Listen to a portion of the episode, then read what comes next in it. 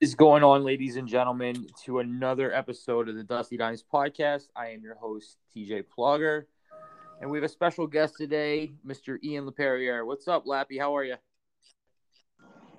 Oh, hold on. How you doing? Good, man. How you doing? I'm good. I'm good. I'm good. I'm glad that I was working on that app there. I was trying to figure it out, but I'm glad it's working. yeah. Thank you for taking the time out to uh, speak with us. I know you guys you're busy coming up with the season coming up.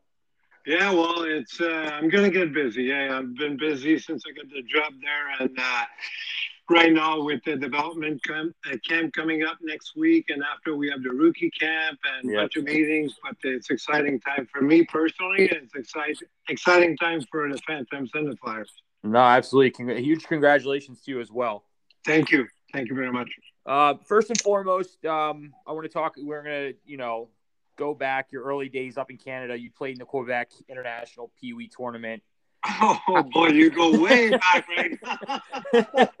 wow. How, okay, how, let's do that. all right. How did you get? How did you get involved in that? And can you tell us your experience with that?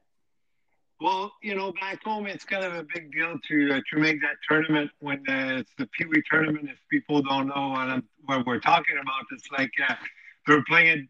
Well, they used to play when I played at the old uh, Coliseum where the Nordique used to play, and it's like 14, 15,000 people, and people have to think like we're 12, 13 year old kids, and and um, but you have to qualify.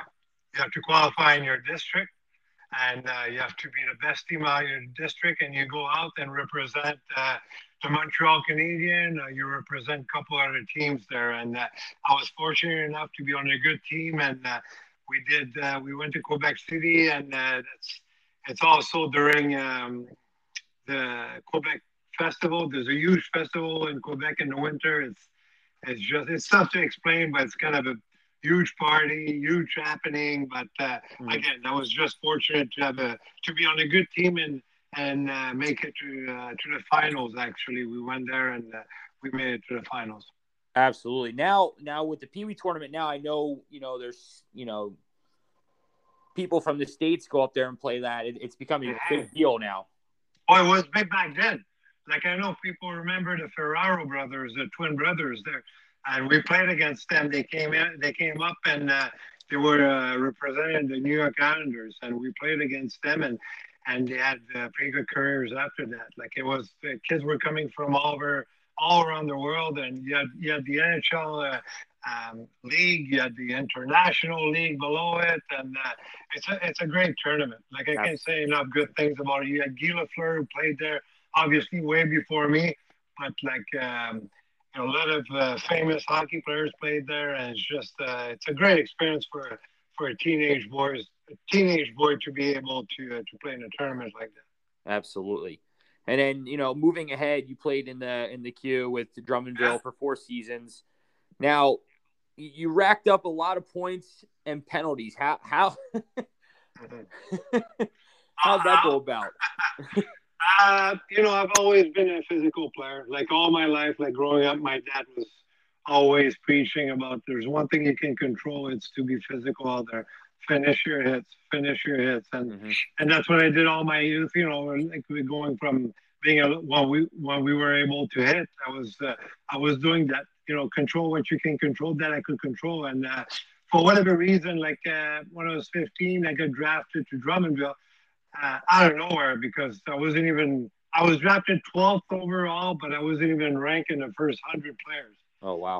And one of the scouts, uh, Stefan Pilote, his name is. He's uh, one of the main scouts in Anaheim now, and um, he uh, he saw something in me, and I'm glad he did. He just saw something in me, and uh, the passion for the game, the desire of getting better, and and fair enough, he drafted me in Drummondville, and that summer something happened. Like I don't know, it was confidence. Like you know, I, I felt that somebody were, were believing in me, and I just went on and went to camp, went to um, other small camps in the summer, and I gained confidence, and I started putting numbers there, and I went to junior and started putting numbers there too, and um, I don't know, it was just um, you know I worked hard. I won't lie to you, I did my work, but mm-hmm. you always need somebody to believe in you, and uh, that guy was the guy who believed in me. Absolutely.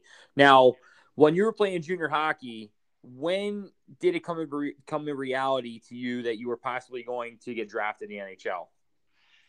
Uh, you know what? I played underage. I was 16 playing in Drummondville, and my name was, you know, I was putting numbers for an underage kid, and people were talking about me like a, a next first round pick, and then the following year, because as a 16 year old, you just can't get drafted.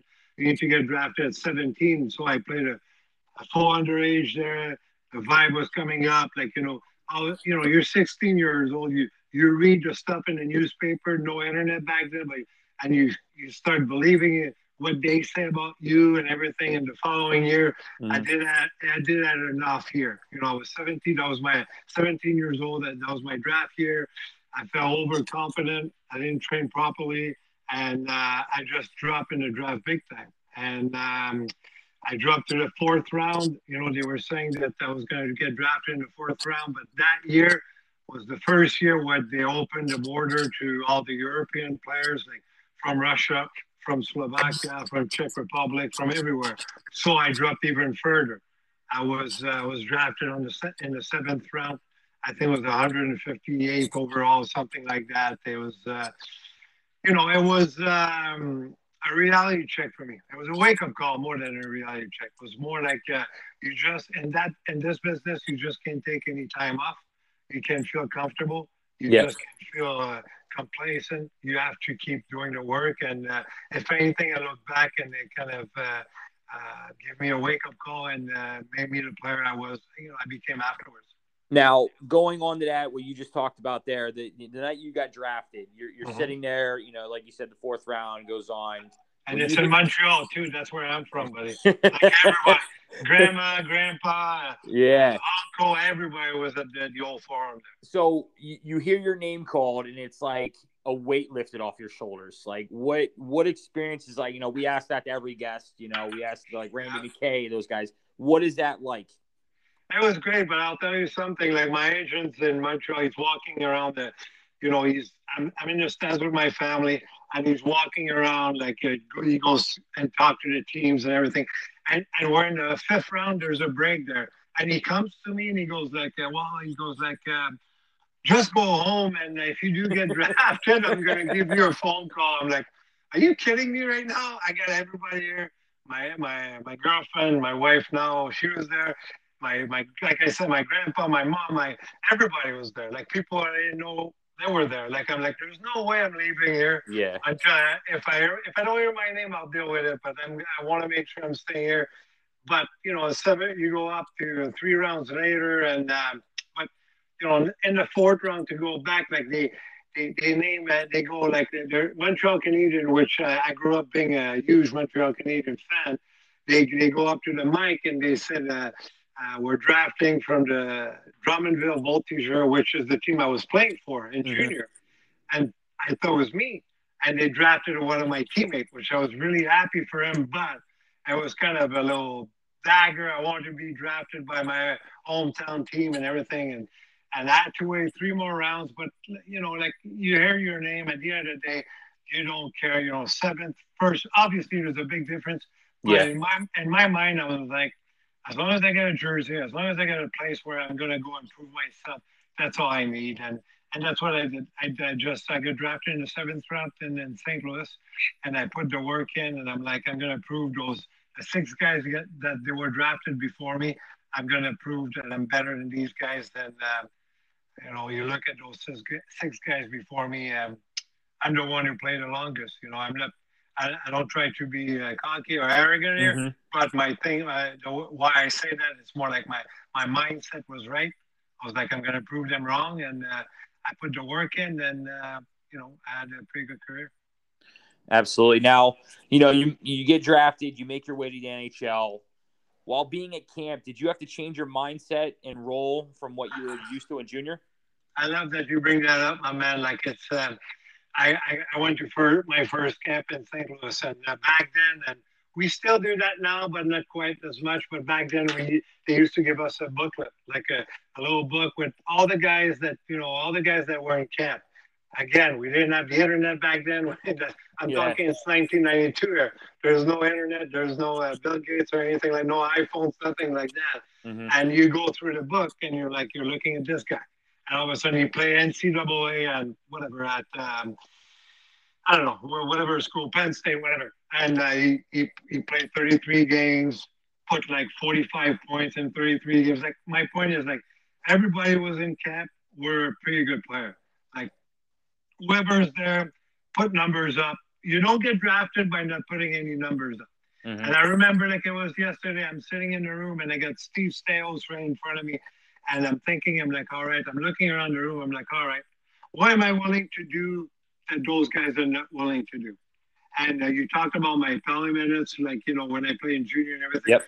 I always like the physical part of the game and finishing my checks. And if you do that, especially back then, if you finish your checks every shift, you're gonna have to fight. And I, I was never afraid of fighting. I wasn't the greatest fighter. Don't get me wrong.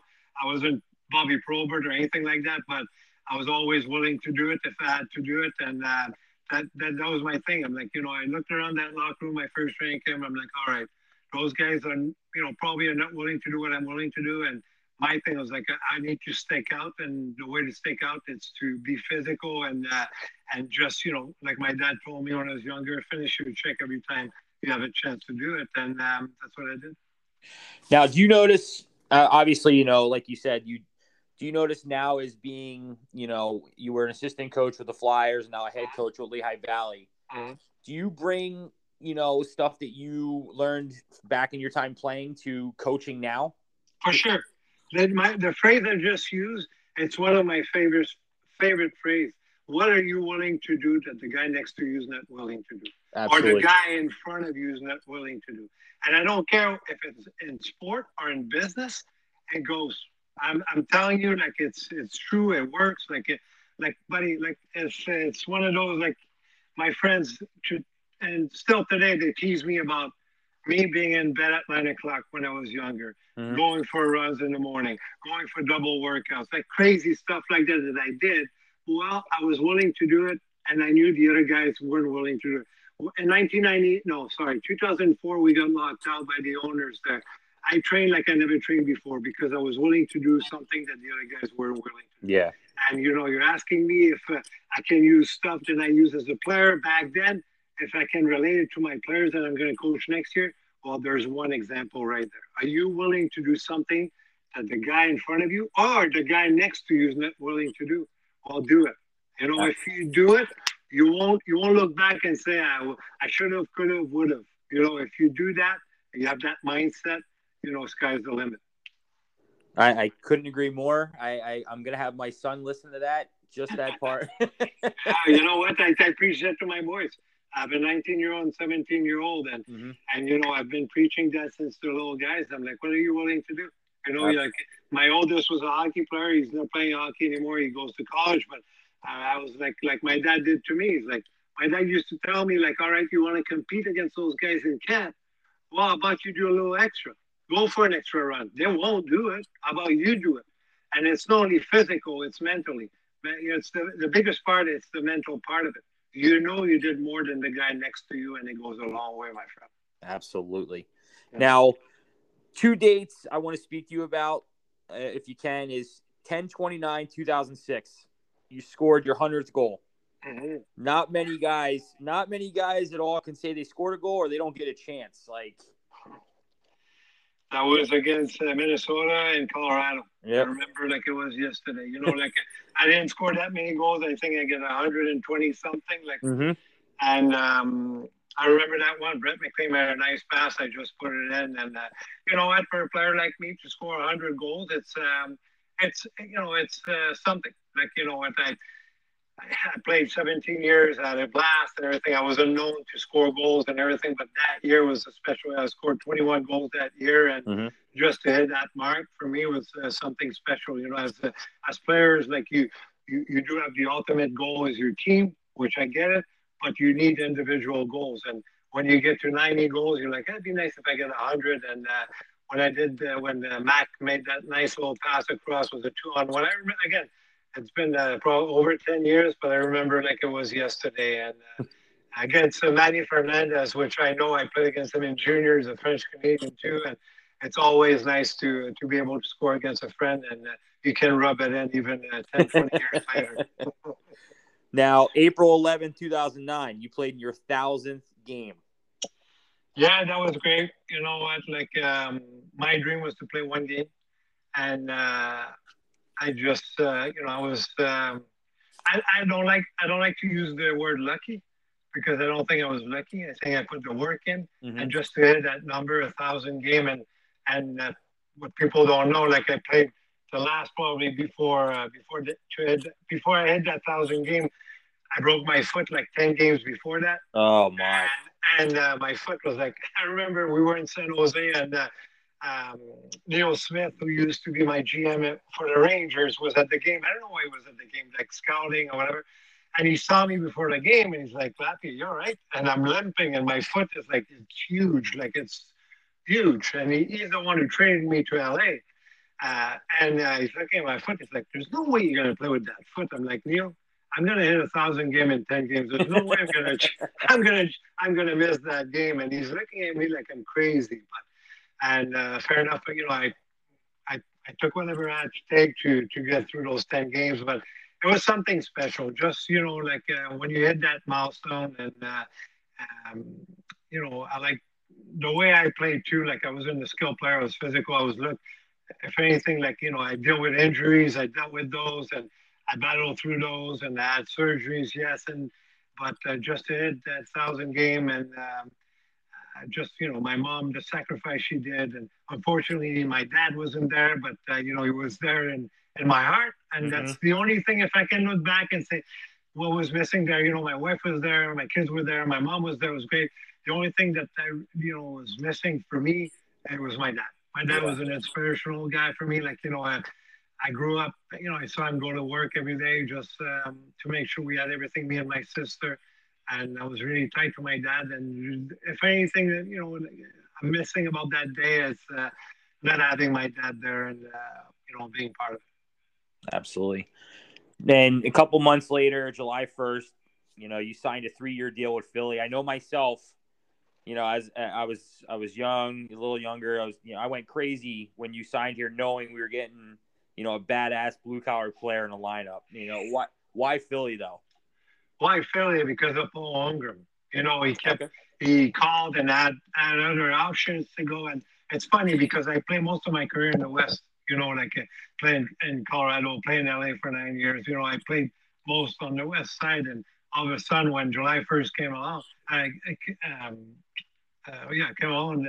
Omer called us, and he's like, uh, "You offered me three. You offered me four year deal at 1st mm-hmm. I was 35 years old at the time. I'm like, holy cow! I don't know if I'm gonna make it four years. like, you know, I'm like, I love it that he's offering me four years, but at the end of the day, I'm like, I'm, you know, I want to be honest with him. I'm like, I'm banged up. I had a bad knee, I had a bad back. You know, I could deal with it, but I'm thinking ahead. I'm like, in four years, I, you know, I respect the guy. I just don't want to be that kind of guy who take advantage of that. And we came down, they, they gave me a three year deal, but just a like, listen, the way I played, I was, I don't, you know, I was built for the Flyers, you know, a physical guy who absolutely didn't mind dropping my gloves and blocking shots and sacrificing my body. And that's what the Flyers are all about.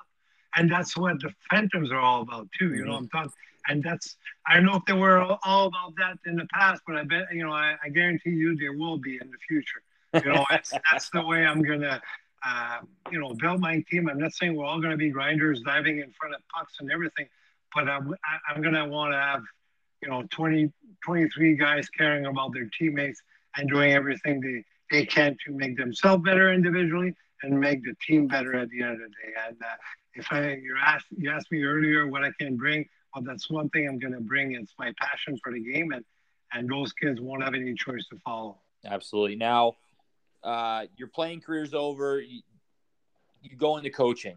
Like I, I, I could see, you know, your love for the game. You know, obviously speaking to you now, like, what did you want to get into coaching, or did you want to? You know what? From... I um, like some people forget. Like you know, I took that puck to the face against. I didn't want to bring it up. I didn't want to bring it up, Lappy. I'm I'm good with that. Like, listen, it's part of me. That's who I am. That's uh, um, trust me. Like if I had to pick a team, like I played for five teams, if I had to pick a team to take those two pucks in the face, mm-hmm. that would have been the Flyers, just like I did. Because by what I did, and trust me, it wasn't meant. I didn't mean to do that, but just you know, I bled for this team, and And one thing with Paul Holmgren, Paul Holmgren and all the organization in Philly, you bleed for this team, they'll remember and they'll take care of you. And and I'm the perfect example. Listen, I played I played a year. We went to the finals. I missed that second round against Boston. I had bleeding in my head. Sat on the couch for a month. Came back against Montreal with symptoms. I didn't tell anybody. I'm not I'm not ashamed of saying it. That's who I am. I played against Chicago in the finals. We lost. And the following year, I went home, trained, tried to train. I still had uh, concussion sim- uh, symptoms. My head was spinning. My head wanted to explode. Came back to the following year in camp. I played one preseason game against Jersey, and I thought I was going to get killed on the ice. I'll be honest with you. Like, the game was going so fast, my head was going to explode. I didn't tell anybody. I didn't tell my wife. I didn't tell anybody. Yeah. And uh, we flew to Minnesota the following day. And uh, Jim McCrossin, who's uh, who I've been through a lot with him with my injuries, I called him. I'm like, uh, we need to meet the next morning before the game. I need to talk to you. I went to see him. I'm like, Jimmy, I'm 36 or 35 or 36 years old. I'm done. My head wants to explode. I need to retire. And Omer was on that trip. That's a preseason game. And he's like, uh, Omer texts me. He's like, uh, let's meet in my suite uh, before the game. I went upstairs and Omer's sitting. It's me and him sitting in the suite. And he goes like, Lappy, I know you're worried about your future right now, but for what you did for the Flyers, I'm going to do everything I can to help you out. What do you want to do in the, in the game afterwards? Think about it. Come and see me in two weeks. Fair enough. You fast forward two weeks later, I go into his office. I'm like, Omer, I'd like to coach. That's something in me. I still, I know I can give more to the game. And he goes like, listen, Lappy, you get two more years left on your deal. What you can do, you can't coach right now because of that, but you should be doing, a, you know, you do yourself a favor. I'll give you a chance to do player development. You're gonna go around and go see the future of the Flyers, getting you know, get introduced to the, that new generation, which it's not mine. The kids today are different. Those kids back then, 10 years ago, they were different. And looking back, it was the best thing I've ever done, just to get to know how to deal with those young guys, how to talk to them, get to meet their family, get to know what kind of kids. Like I'm thinking about Zach Ronaldo, Augustus Bear, mm-hmm. uh, Scotty Lawton, uh, Taylor Lear. Like I got a bunch of names. Those kids, I got to know them. I got to know the new generation, and uh, and fair enough. Two years later, two years into that job, oh, I was in Seattle, sitting at the airport on the layover, waiting to come back home, and Omer called me. He's like, "I'm making a coaching change tomorrow. Uh, you still want to coach? I want you on the bench." And uh, that's that's awesome. You know, you need to meet uh, great people through life. You know, like it doesn't matter. It doesn't have to be in sports. It's going to be in, the, in in life in general. And I was fortunate enough to meet Paul Holmgren. And I said that in the past. I'm going to say it again. I'm going to say it until I die. That that man, like I can say enough good things about him. He's um, he's uh, yeah, he's heart and soul. He's a flyer. He's just everything what the flyer should be about. He cares about his people. And if you give everything for the team, he will take care of you, and I'm the perfect example of that. Absolutely. Now I got I got two more questions for you, Lab, and I'll let you go. One being, uh, you know, you're jumping in to your first season as a head coach in Lehigh Valley. You know, you you've worked with coaches in Philadelphia. Do you, you know, take everything from every coach, like what they've learned, and you know, implement into your system that you want to do, like your way? Well, system wise, like, you know, we had a meeting today and I talked to AV a bunch of times. Like, I'm a big believer, so is AV. Like, system wise, five on five, especially, uh, we need to play the same way. Like, mm-hmm. you know, it's, I've seen in the past, like, we would call a guy up and I would have to sit with the guy for, I don't know, an hour just to make sure uh, we correct what they were doing differently in the minors. And I really do think it's not fair for those kids because if you do play a different system in the minors, you get called up you know the game gets faster when you do get called up. You don't have time to think. I think it's it's a matter of uh, playing in the minors, the same system, more repetition, more habits, more of the same when you get called up, and uh, that's that's why I'm going to go. But to you know, I do I, I do I did uh, learn a lot from Craig Berube, uh, AV, Dave Hakstol, and uh, I'll be myself, but I will use a lot of what I learned from those guys. You know, it's uh, I just can't be somebody else. No, I, I that, that's I mean, I I just saying like, you know, what they've learned is like, you know, you what they do, but you put your twist on it to make it For your sure. way. For sure, that's that's how it's going to be. And um, at the end of the day, I just couldn't go in there and be and be AV. I can't. AV's the eighth most, you know, the winningest coach in the history of the game. I don't have that pedigree. Chief, yeah. Chief's got a different demeanor than me. You know, he's more like a, he's a serious, he's more on the serious side. I'm more like, I'm not saying I'm going to be loosey goosey all the time. I know mm-hmm. I'm the head coach, but I don't, I don't believe of changing completely. I'm just going to learn what I, you know, I'm going to use what I learned from those coaches.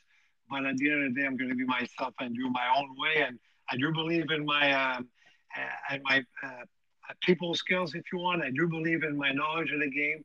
And I, trust me, I'm going to make mistakes like my players will, but I, I, I won't be from a lack of effort or a lack of work. And that's going to be the same thing for my players. And uh, I can live with that. You know, same with mm-hmm. my coaching staff. If they do make mistakes, but I know they're working and they're sticking to the structure we try to implement with that team, I can live with that. And it's the same thing with my players. And if they try to deviate and try to do their own thing, same with the coaches and players, that's where I do have issues. Okay. And my last question would be, uh, what would you tell you know the younger audience going from you know youth hockey like my kid, he plays 10U, double A, to junior kids trying to make it to where you were? What would you tell them to pursue their dream? What would be your advice? My advice, well, we talked about it, like you know, being willing to do what the guys next to you is not willing to do. That's one thing. But at the end of the day, they need to enjoy. They need to love what they're doing. And just one thing for me. Like I played a long time. I coach. You know, I've been coaching for eight years, and it's it never felt like it was work for me. And uh, you know, the day like uh, if one of those kids go out, go to practice and he feels like he's going to work, well, he's in the wrong business. He won't he won't go anywhere. I know it's a, I know it's a business but at the end of the day, to be the best that you can be, you need to enjoy what you're doing. And it's like that with every line of work, if you ask me. But I was lucky enough to find the right work for me. But um, you know, it's and, one more thing, and what drives me crazy in today's world, kids they need to do other, they need to play other sports, man.